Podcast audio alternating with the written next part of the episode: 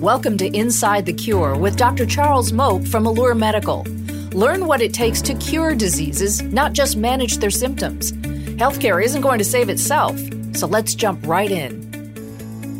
I'm Dr. Charles Mok with Allure Medical, and I want to go over some things I'm seeing as trends in healthcare um, and really where we're going as a nation, where we're taking our practice individually. So, we have different aspects of our practice. Uh, some is the, the cosmetic things that help people look and feel better on the outside. And there's things we do from a medical standpoint as well that have a big impact on people's circulation. But I want to talk about what you can do to look and feel better on the inside. That is to decrease some effects of aging or identify diseases before it occurs. And we should look at kind of customary healthcare. Healthcare really, I would say, is more of a disease care. Uh, we know how to crudely guess who might have heart disease by doing a uh, cholesterol screening, and there's something called Framingham, Framingham uh, risk factor to determine who's at risk, and they check your blood pressure and your your lipids, such as cholesterol and HDL, and kind of guess if medication will help you. But you really don't know if these are going to be beneficial, or if you're going to have a heart attack or not, or maybe there's something really lurking there that you don't know about. And so that's one hallmark is heart disease. Cardiovascular disease is the leading cause of, of uh, mortality in people. Uh, morbidity where you get sick and mortality where you die. And cardiovascular disease is made up of many things. The most common one that we think of is a heart attack. But there's also strokes and peripheral vascular disease. That's peripheral vascular disease is where your circulation doesn't get down to your legs. People have leg pain, what we call claudication. High blood pressure, which is pretty much silent and leads to cardiovascular disease, and even diabetes ties into it. So that's that's one hallmark of aging and disease. The second hallmark is cancer. So cancer, you know, we've got screening tests such as a you know senior dermatologist and get your your family doctor and getting a skin screening to pick up squamous cell cancer, basal cell cancers, or or melanomas, heaven forbid. And that's pretty good for picking up cancers or even self self detection, seeing a suspicious lesion. Then there's a mammogram for women at, at, at over 50 or over 40, depending on what, what guidelines we're following. Uh, the PSA, the uh, prostate specific antigen for detecting prostate cancer, really not a very good test. It's still being used, but it's really questioned whether or not it impacts saving lives at all. Along with that is a digital rectal exam. That's where a physician puts a finger in the men's rectum and sees that the prostate feels abnormal or nodular. These are both crude but effective ways that we screen for prostate cancer now, which is common. Uh, colonoscopy, there's recommendations that you do either colonoscopy after age 50 or every 10 years or annual uh, stool screening for blood, for trace blood. One of those two choices are considered the, gold standard for screening for colon cancer. And that's really, you know, about it. But we all know somebody who died or got sick and died from a tumor that really wasn't detected by those methods, such as somebody having a pancreatic cancer, ovarian cancer, uterine cancer, uh, sarcoma, which is a type of uh, musculoskeletal cam- cancer. And these occur as well. One cancer screening I forgot to mention was cervical, cervical cancer, and that's where a woman gets a pap smear uh, to pick, pick up cervical cancer in advance. I want I want to mix that in with these other tumors. So we have cancers that we might develop, and do we know if we're at risk for it? Uh, and can we pick it up at an earlier stage rather than waiting to the last minute? And that that is possible. We'll talk about that. And the last one is neurocognitive decline. And that's probably the biggest, scariest one. Whether or not you would, you know, you would want to live to be much older than than you are predict to, predict to do now if you were wind up being demented, having dementia, where you wouldn't recognize people, wouldn't be able to communicate, having Alzheimer's or other forms of dementia. So those are the big three. So let's talk about what what is happening now to pick these three common hallmarks of aging up at an earlier stage. what kind of intervention can occur to lower the chance of you winding up with this disease or either catching it early and treating it early or even reversing that risk. So I'm going to start with cardiovascular disease. Cardiovascular disease, that's a big one. And right now we use, um, again, risk factors and cholesterol level, but doesn't really tell you whether or not you're going to have the heart attack or you're going to have the stroke or you're going to have the peripheral vascular disease. It can detect it with some degree of accuracy, but it's really kind of a shotgun approach and it's not per- precise. Where there's two tests that tell you whether or not you actually are going in that direction very specifically and sensitively. And the one is called the calcium score, the CAT scan, CAT scan calcium score. And That's where somebody has a CAT scan of their heart and they look at the arteries and see whether there's calcium deposits in the arteries. I, I think that's a good screening test in general, but there's some big problems with it. First off, you can't tell if somebody's getting better if they're going in the opposite direction. The calcium doesn't change much.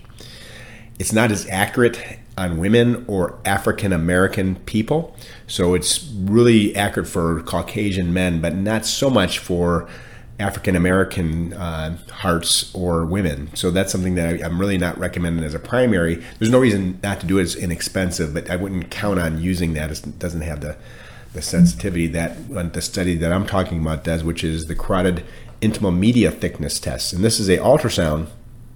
They typically look at the carotid arteries, which are in the neck, and sometimes combine that with the femoral arteries, which are in the groin, to see the thickness of the wall, the thickness of the lining of the wall, as well as the presence or absence of plaques. Plaques are little uh, sticky, um, hard uh, bumps into the vessel wall, and that is the hallmark of atherosclerosis.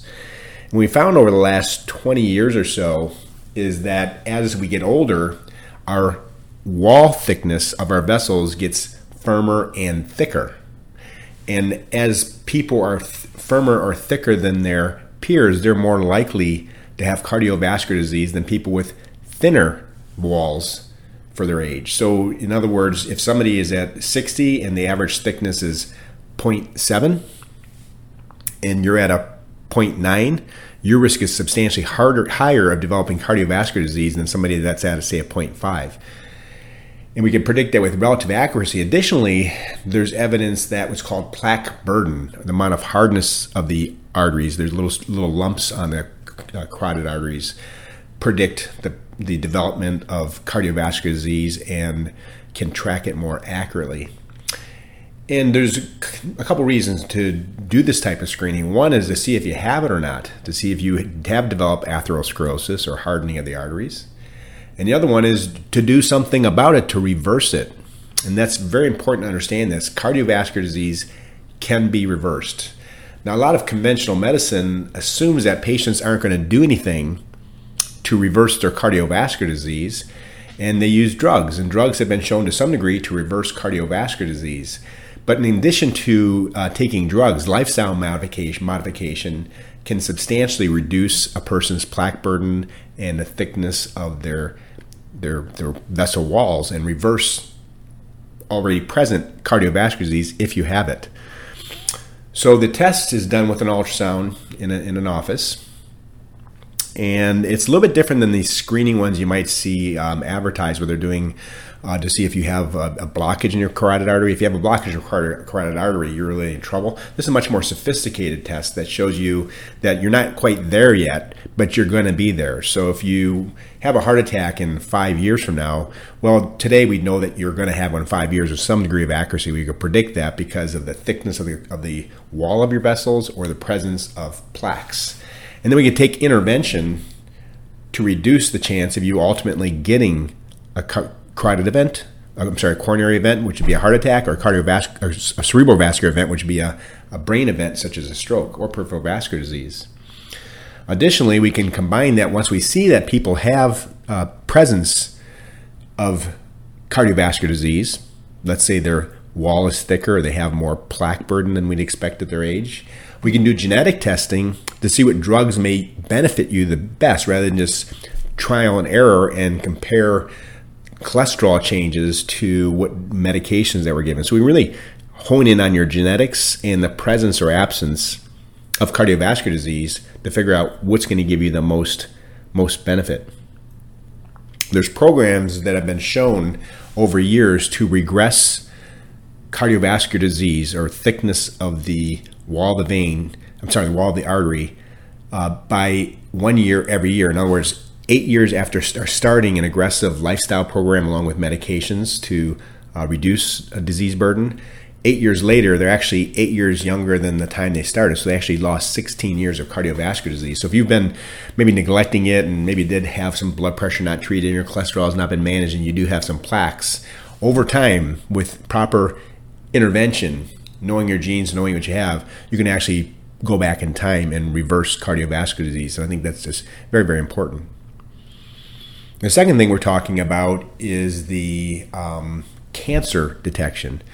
And I'm all for cancer screening. The PSA, I'm not crazy about. I don't. It's not really an accurate enough test, and the and the government has a healthcare task force that in 2013 pretty much said that if you tested a thousand men for 10 years, you would save one life from dying of prostate cancer, and you end up killing one person because they got unnecessary tests and had an untoward event. Uh, so it's not the best method, but um, it's what we have right now. But the other ones, the the colon cancer screening, the mammogram, skin checks, cervical, uh, the uh, doing the cervical cancer evaluation with a Pap smear, and the other ones your doctor recommends. I'm all for. But we're talking about a whole body MRI. So an MRI is a radiologic procedure. It does not use radiation.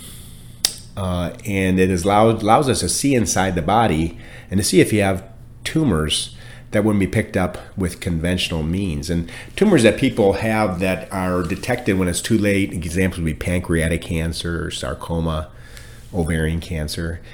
Uh, it's because they grew at a very slow pace, but by the time the person was symptomatic, the organs had started failing and they were having symptoms of the failed organs and it was at this point that the cancer was advanced or spread and the person you know dies in a few years but picking it up early we have a much lower chance of dying from it and a much better survival rate that's why we do mammograms on women with risk for breast cancer is that we know if we catch it in the earlier stages the mortality or the death rate goes down if we do colon cancer screenings the mortality or the death rate goes down.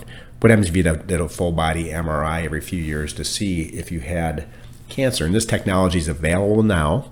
Some cities don't really routinely offer it, so we're going to work with uh, local radiology departments to show them how to how to perform these and how to charge for them. It shouldn't be too expensive, um, and it doesn't have to be as accurate as an official, say, you know, full body MRI. They they actually have, can do a less slices and a faster scan because we're checking for something, just the presence or absence, not the degree, the degree in which it, which where it's in, invested itself. So, for example, if you picked up a pancreatic cancer uh, on a on a full body MRI, then we go back and do the study again, much more detail to see where it's spread to, how big it is exactly. So that's the second hallmark is picking things up earlier, and then you could do intervention. So, in the case of cancer, we know certain cancers respond very, very effectively to changes in the diet. So, if it's very early cancer, Many of these cancers respond to very minimal amounts of chemotherapy or surgery and changes in the diet that prevent the cancer from growing. Uh, for example, some cancers really do very well on sugars, so using a low sugar diet or using medications such as metformin reduce the chance of it growing. and Allow the doctors to take care of it. Um, some cancers respond very good to a plant based diet. Some cancers respond very well to high dose intravenous vitamin C, in addition to uh, standard uh, cancer treatments. So, getting it early lets you get way ahead of it. And the last thing I want to talk about is neurocognitive decline. So, neurocognitive decline, there's, there's this gene called ApoE, and there's a 2, 3, and 4.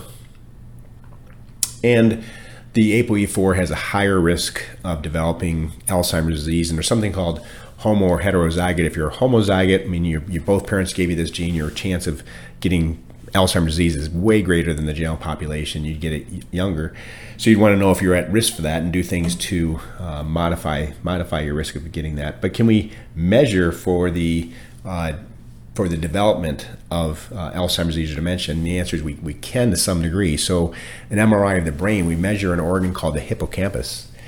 And if the hippocampus is smaller than expected from your age, you're going to be at more risk for dementia. That's one of the earlier findings of Alzheimer's is this particular organ in the brain shrinks and it continues to shrink as the disease gets more progressive. So if you're in, you know, you get a hippocampus uh, MRI and you're in the you know 70 89 percentile for your age you're you're not in any risk for developing dementia in the next few years but if it's in you know below 50 percent you might start thinking about what you can do to you know, grow grow it back. And there's some specific interventions that can be done to enlarge your hippocampus to a more healthy rate. Uh, specifically, there's a process called when, when the hippocampus has shrunk is because it's been insulted with with uh, inflammation and some of the cells have gone what's called senescent where they're no longer uh, dividing. They're kind of getting fat and lazy and they're not dividing and they're not dying. Uh, so the brain does decline. And there's a process called autophagy where our body clears up those dead cells and it really only occurs when we're fasting which is kind of hard to do but i'll just go over this real briefly. If you fast two days a week in a row. Your body does a very good job at cleaning up dead debris cells, clean them out of your body, and your or you'll be healthier. Uh, your brain will grow. I did a one-year experiment on myself where I did an MRI of my hippocampus, and it was a certain size in 2018 in January. And for one year, I did fasting on Mondays and Tuesdays. In the first couple months, I helped myself by using uh, the Bulletproof Coffee formula by Dave Asprey, where you take this. Uh, I used a Bulletproof brand at the time. Um, it's a, a, type of coconut oil, liquid, a clear coconut oil, in addition to ghee, which is refined butter, in coffee.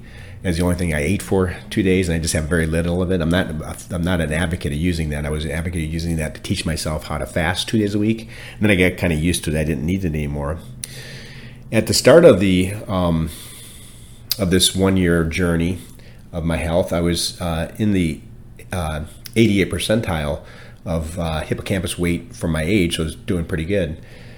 And the size of my hippocampus was about 9.25 or something uh, cubic centimeters. And one year later, I went to the same machine and it went up to something like the 99 percentile and it went from 9.25 up to 11.5 so it had grown about 20% and the ventricle which is the dead space went down from 1.25 down to 0.25, so it almost was in, invisible. The, the uh, brain was solid. And it was more like resembling like a healthy young person's hippocampus. And I want to keep it there because my mother has uh, Alzheimer's real bad. I'm afraid of, I'm afraid of getting that. And I don't have the ApoE4 uh, gene, so I'm happy for that. But um, that, that concerns you. If your fa- family had something, what can you do to prevent it? Well, there's also some people might say, "Well, I'm not going to fast for a year," and I get that. I think we should learn to fast. It's good for us. But there's drugs called fasting mimetics. Fasting mimetics, and I'll talk about those in a later podcast. But fasting mimetics are drugs that you take that simulate the biologic effects of fasting. So these are drugs that simulate the biologic effects of fasting block what's called geroconversion, G E R O, like gerontology conversion, of cells that are healthy and replicating, turning into cells that are sort of like zombie like cells, some people refer to them, where they're no longer replicating and they just won't die and they give off signals called SASP, uh, senolytic associated secretory phenotypes. So SASP. I want to say that real fast. And you don't need to remember that term, but these are juices that these cells that are senescent give off to cause other cells to go into the same pathway. And that's really a fundamental hallmark of aging. We used to think aging was all oxidation. Well, oxidation triggers it, but it's senolytic cells that causes aging, cause their cells to, to die off. And autophagy occurs when we're fasting, but also these fasting mimetics do one of two things. They can either simulate um, or stimulate these senolytic uh, cells to die, or they can block conversion from a active normal cell into a senescent cell.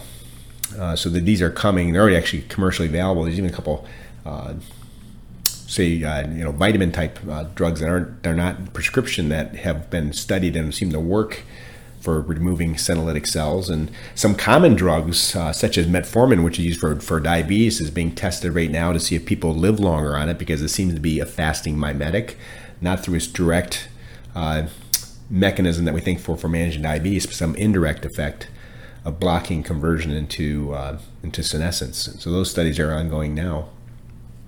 Not saying run out and get get metformin, but you're in a, if you look it up, you'll see people are really talking about that a lot, a lot now, as well as other drugs that mimic fasting. And fasting is something that's very healthy for our body. So those are three things I'm going to talk about. Those, those three things we talked about today, and these are becoming more and more widely available. They won't be covered by your insurance company because insurance they do something. They use some people called actuaries. These are data scientists or, or statisticians that figure whether or not things are cost effective.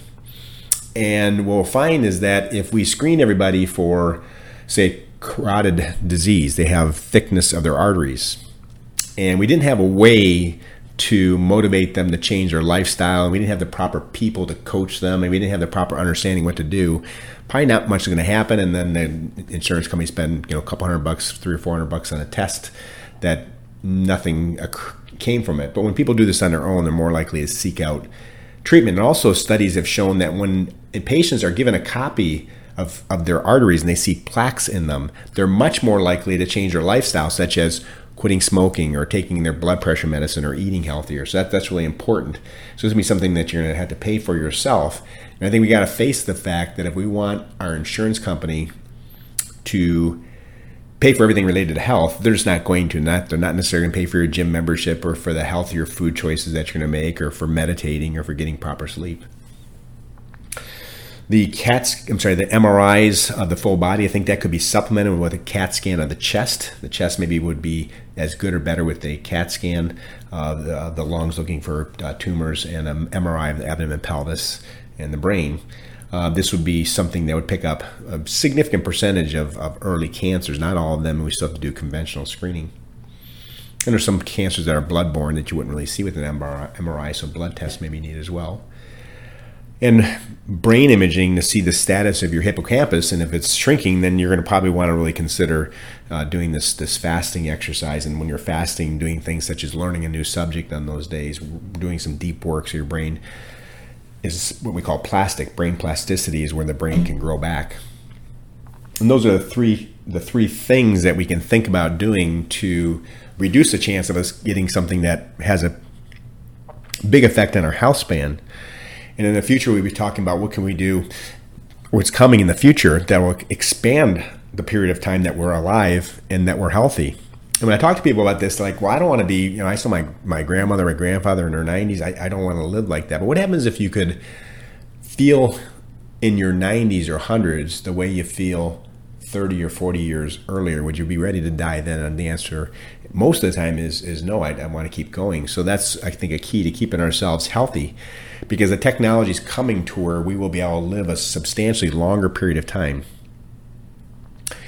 and be healthy during it by managing things such as detecting cancer at a much earlier stage, detecting cardiovascular disease at a much earlier age, detecting neurocognitive decline at a much earlier age, and then through testing and genetic testing, figuring out what's the best therapies for reversing or stopping, halting progression, or you know, better yet, reversing. And most of these can be reversed, uh, so that we can continue to live and be healthy. And then, as drugs come out that are these fasting mimetics and other com- compounds that cause senolysis or death to senescent cells, and block the geroconversion or the aged conversion of cells, so that we can actually slide backwards on the age clock.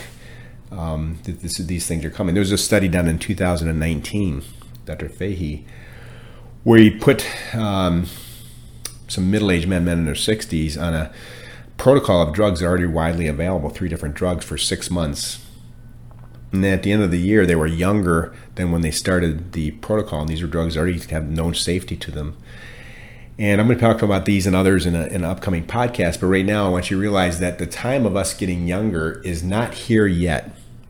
But the science has proven that we can make animals younger. We can definitely make animals younger.